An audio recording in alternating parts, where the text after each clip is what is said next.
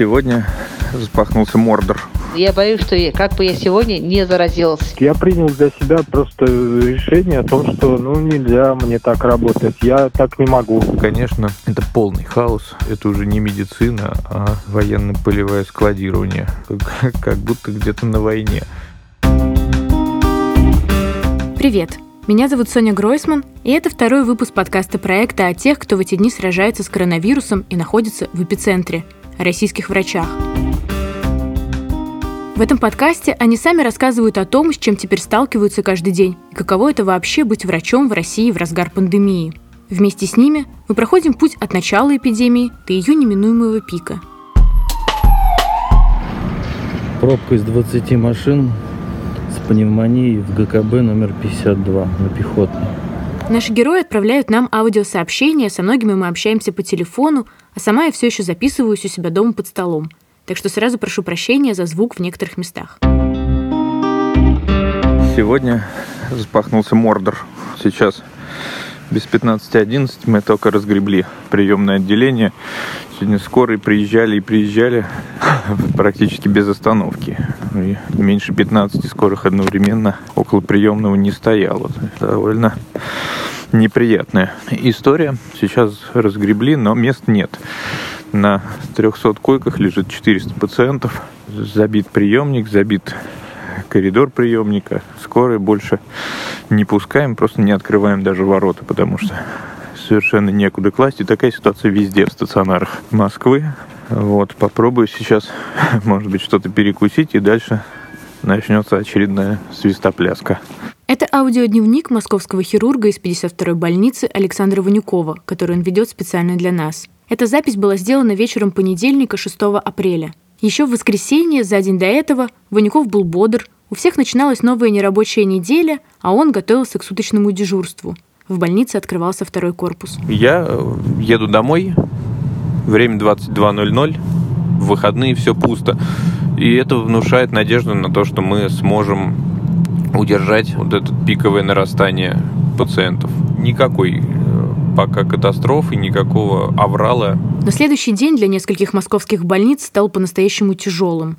Приемные не успевают справляться с поступающими пациентами, больных некуда размещать, их госпитализируют чуть ли не стоя. В общем, волевым решением мы закрыли ворота больницы на лопату и больше никого сюда не пустим потому что иначе корпус треснет по швам. Сейчас будем разбираться, куда кого положить, сдвигать стулья, искать какие-то диваны, ну, только что в ординаторские не класть пациентов. Надеюсь, что до утра мы как-то продержимся и нам никого не привезут. В общем, все ждут, что откроют еще некоторое количество стационаров, потому что те, которые есть сейчас, уже не справляются с таким безумным а, потоком больных. Статистика упорно лезет вверх. За сутки прирост составил больше 900 человек, и тысяча – это та критическая точка, с которой начинают не выдерживать уже реанимации и стационары, и начинается спасение тех, кого, очевидно, можно спасти. Утром 7 апреля российские власти расскажут, что за предыдущие сутки число выявленных больных впервые превысило тысячу человек. Большая часть из них, почти 700, в Москве. Однако это только те, по кому получен результат тестов. Но тут все, как часто бывает, упирается в бюрократию. У многих поступающих первичный диагноз ОРВИ или внебольничная пневмония. И их в ту ночь везут не в специальные коронавирусные центры – под которые переоборудуют сейчас несколько десятков московских больниц, а чаще всего в четыре отделения для пневмонии. Одно из них как раз находится в больнице, где работает Ванюков. В итоге получается такое бутылочное горлышко. В нескольких больницах оказывается большинство первичных пациентов. Куда именно их вести, решают сами врачи скорых на свое усмотрение. Весь мой сегодняшний вечер состоял из переговоров с отделом госпитализации. Это центральный отдел на всю Москву, который распределяет скорые по вызовам и, соответственно, дальше по больницам. Они звонят по кругу, просто во все больницы города, кто принимает пневмонию, и говорят, что мы едем к вам. А мы говорим, у нас нет мест. Они говорят, ни у кого нет мест, мы вот у, у кого меньше нет мест, к тому и везем. Это полный хаос. Это уже не медицина, а военно-полевое складирование потому что мы не успеваем в таком режиме не разобраться, не полечить как следует пациента, и часто из-за этого они попадают на ИВЛ раньше, чем могли бы. Как показывает практика, ИВЛ – это не самый хороший прогноз для этих пациентов. Их нужно все-таки как можно дольше пытаться держать на спонтанном дыхании, и тогда терапия гораздо эффективнее, и прогноз у них гораздо лучше. Такие у нас сегодня дела. В общем, последнее, что я видел, это 10 скорых, которые стояли перед приемником и потихонечку еще их пытались разгрузить. Примерно в то же время, когда Ванюков записывает это сообщение, в больнице Демихова почти 60 скорых одновременно стоят в очереди, чтобы оформить пациентов. Машины прибывают и прибывают. Скорые, к сожалению, у нас не экипированы вообще, поскольку они формально не инфекционные скорые, то то ли их не снабжают костюмами, то ли они их игнорируют, но из 10 скорых только одни приехали э, в респираторах и одноразовых халатах, что, конечно, подвергает опасности и их, и в первую очередь пациентов, к которым они поедут дальше. Ведь они не возвращаются на подстанцию, а едут дальше по вызовам и разносят возможную инфекцию дальше. И таким образом больница становится источником зла и фактически разносчиком заболеваний. С этим надо что-то делать. Но пока такой поток, никак это отрегулировать не удается. В общем, хаос и неразбериха. При таком потоке пациентов разместить всех грамотно и изолированно непросто. Зараженные оказываются в палатах со здоровыми, женщины с мужчинами и так далее. Уже в стационаре пациенты сдадут анализы на коронавирус, и после этого их должны будут перенаправить в специальные ковид-центры. Но на практике, как рассказывают врачи, этого почти не происходит вызвали скорую мужу, потому что состояние его вызывало опасения, у него трансплантат э, почки, и температура 37,8 для него является очень страшной, тем более начался кашель, он задыхался. Это Елена. Ее мужа как раз в понедельник вечером госпитализировали в 52-ю больницу. Там за ночь оказалось больше 500 пациентов на 330 мест. В другом стационаре в больнице Юдина на 258 коек тем утром состояли больше 300 человек, ведь не принять нельзя. Скорая приехала очень быстро. Э, врач оказал, то есть померил давление, послышал, нашел хрипы и э, предложил госпитализацию. Поскольку мы имеем возможность только в 52-й, мы там наблюдаемся уже лет 10, приехали мы туда в районе 7 часов, где-то около 7 часов, и по факту мы попали через 3 с небольшим часа. Все это время мы, муж находился с кислородной маской э, в машине скорой. В скорой уже закончился один баллон кислорода, второй – и, ну, то есть, насколько это возможно. И мы, конечно, страшно волновались, потому что приходилось и маску снимать, пробовать, чтобы он сам дышал, потому что мы боялись, что если еще он просидит, он просто задохнется. Корпус не хотел брать.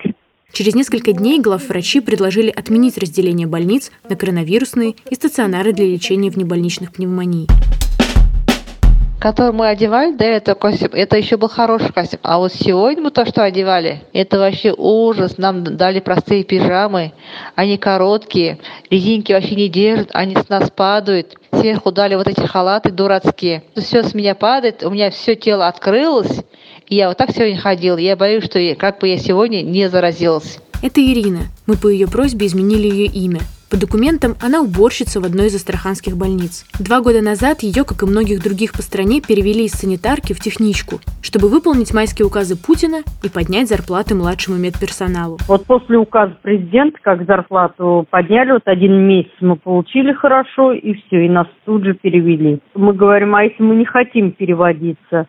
А нам сказали, не хотите, увольняйтесь с забором, народу много, кто хочет работать. Ну, конечно, у нас у всех кредиты. Тогда официально санитарок в отделении просто не осталось. Так что теперь в условиях всеобщей мобилизации за коронавирусными больными в Астрахани ухаживают технички с зарплатой в 13 тысяч рублей в месяц. 26 марта открылся госпиталь. И 27 я приехала на работу, нам сказали, что мы идем работать в госпиталь, так как молодые, туда взрослых не берут. Ага, а мы говорим, ну у нас же нет вредности, как мы можем работать там. Мы заходим в бокс, к ним утром, делаем влажную уборку. Вот вы представляете, мы в этих костюмах делаем влажную уборку, э, собираем мусор, моем пол, э, раздаем пищу, постоянно кипятим чайник, они постоянно просят кипяток. Это очень жарко, душно и вообще воздуха не хватает вот ходить в масках, в респираторах. Тяжело меняемся, вещи складываем на дезинфекцию, моемся, отдыхаем. По 4 часа, 4 часа работаем, 4 часа отдыхаем. Ну, спецодежда до этого была, потом сборная была одежда. Но то, что нам, видите, вот по телевизору показывают, как сначала синий вот этот хирургический, а потом сверху они белый одевают, а мы только в хирургическом костюме. Ну, как нам заведующий объяснил, вы что паникуете? Это не страшнее кори. Также и здесь не надо паниковать. Мы что-то вообще его не поняли. Но при корте не закрывали Астрахани и карантин не устраивали. Через два дня после нашего разговора Владимир Путин пообещает врачам прибавки. Но они не распространяются на техничек, которые по документам даже не считаются медицинским персоналом. Время 21.00, 9 часов вечера. Вот и кончились мои как бы сутки. Я наконец поеду домой. Сутки были, конечно, огненные. Вот весь день эта эпопея продолжалась. А сегодня все ужасно смешно примеряли на себя полнолицевые маски. Ты становишься абсолютным аквалангистом, и никого узнать невозможно. Все с большим азартом их писали на спине у себя всякие смешные имена. Босс, гинеколог, пневматолог, а у нас на территорию не пускают машины, приходится парковаться вокруг больницы. И вот прошло несколько дней, и сегодня мы всей больнице получили штрафы на 5 тысяч рублей за первый день парковки, а мы стоим здесь уже неделю. В общем, я не знаю, как это будет сейчас решаться, но работать э, в чумном бараке на штрафы как не хочется, какая-то глупость получается. Я вообще собирался уехать домой чуть пораньше дежурства, часов в 12, в час дня, но не тут-то было, и вот в 9 часов я только выхожу с работы. Мы, сотрудники Покровской больницы, обращаемся за помощью в СМИ. Мы не отказываемся от работы в отделении. Мы любим наших пациентов. Мы хотим, чтобы было выздоровление у всех. Но работать э, в таких э, незащищенных условиях, к сожалению, не представляется возможным. Это обращение врачей Покровской больницы в Санкт-Петербурге. В ответ на него в Комитете здравоохранения заявили, что в эту больницу не доставляют больных коронавирусом, а ОРВИ можно лечить без противочумных костюмов. Спустя несколько дней там было зафиксировано 6 случаев заражения, три отделения практически закрыты. И это при том, что врачей катастрофически не хватает. Но некоторые врачи увольняются, не дождавшись, пока станут распространителями вируса. У меня поступил пациент, я его принял, пришел ее анализ о том, что она положительная у этой пациентки. Но к тому моменту уже весь коллектив переконтактировал с ней. Это Егор, уже бывший врач одного из московских стационаров. Его имя мы изменили. Кто-то бы через меня заразился бы, и, может быть, у этого человека более престарелого развилась какая-нибудь тяжелая пневмония, возможно, даже которая привела бы к смерти, и в этом виноват оказался бы я. Почему? Потому что руководство, оно не могло вовремя обеспечить необходимыми защитными средствами, диагностическим оборудованием как э, мне совесть позволила уйти да, в, эту, в эту ситуацию. Я же э, ушел не навсегда. Я сейчас ищу именно ту структуру, в которой более-менее все предусмотрено для нормальной работы. Несколько сотрудников стационара, из которого уволился Егор, сейчас находятся в реанимации с коронавирусом. Сообщения о новых и новых заражениях среди врачей приходят каждый день. Заместителя главврача Московской скорой помощи госпитализировали с диагнозом COVID-19. Нулевым пациентом является врач этого медучреждения. Пока что стало известно, что главврач Московской больницы имени Давыдовского тоже заражена коронавирусом.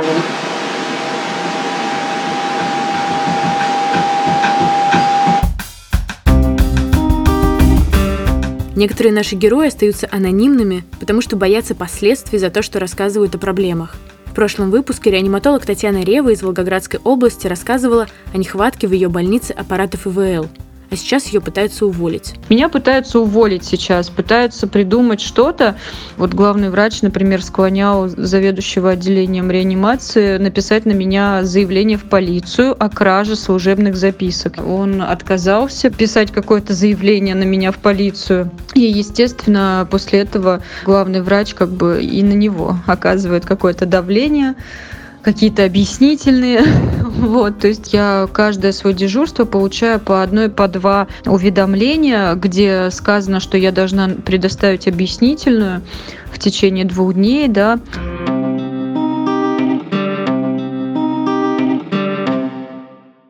Я теперь каждый день, как в каком-то дешевом романтическом кино. Открываю телефон, включаю диктофон, говорю, дорогой дневник, сегодня, значит, сегодня день какой-то неровный. Э, у моего близкого друга, заведующего нашим отделением анестезиологии, вчера был день рождения. И мы где-то в середине дня в какой-то коморке замыкались, значит, и съели по два кусочка день рожденного пирога посмотрел, как выглядят наши новые реанимации, пообщался с реаниматологами. Я надеюсь, что завтра или послезавтра они расскажут подробности сами, а пока, конечно, выглядит это все удручающе. У нас довольно много заболело сотрудников, кто принимал первых пациентов. К счастью, все они чувствуют себя хорошо, и только одна наша медсестра, которая до сих пор в реанимации, находится на ИВЛ. Как-то ей ни хуже, ни лучше. Все еще непонятно, каков будет исход.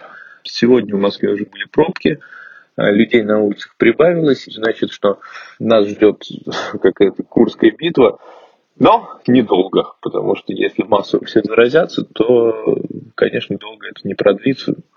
Есть еще какие-то внутренние переживания, но об этом как-нибудь в следующий раз.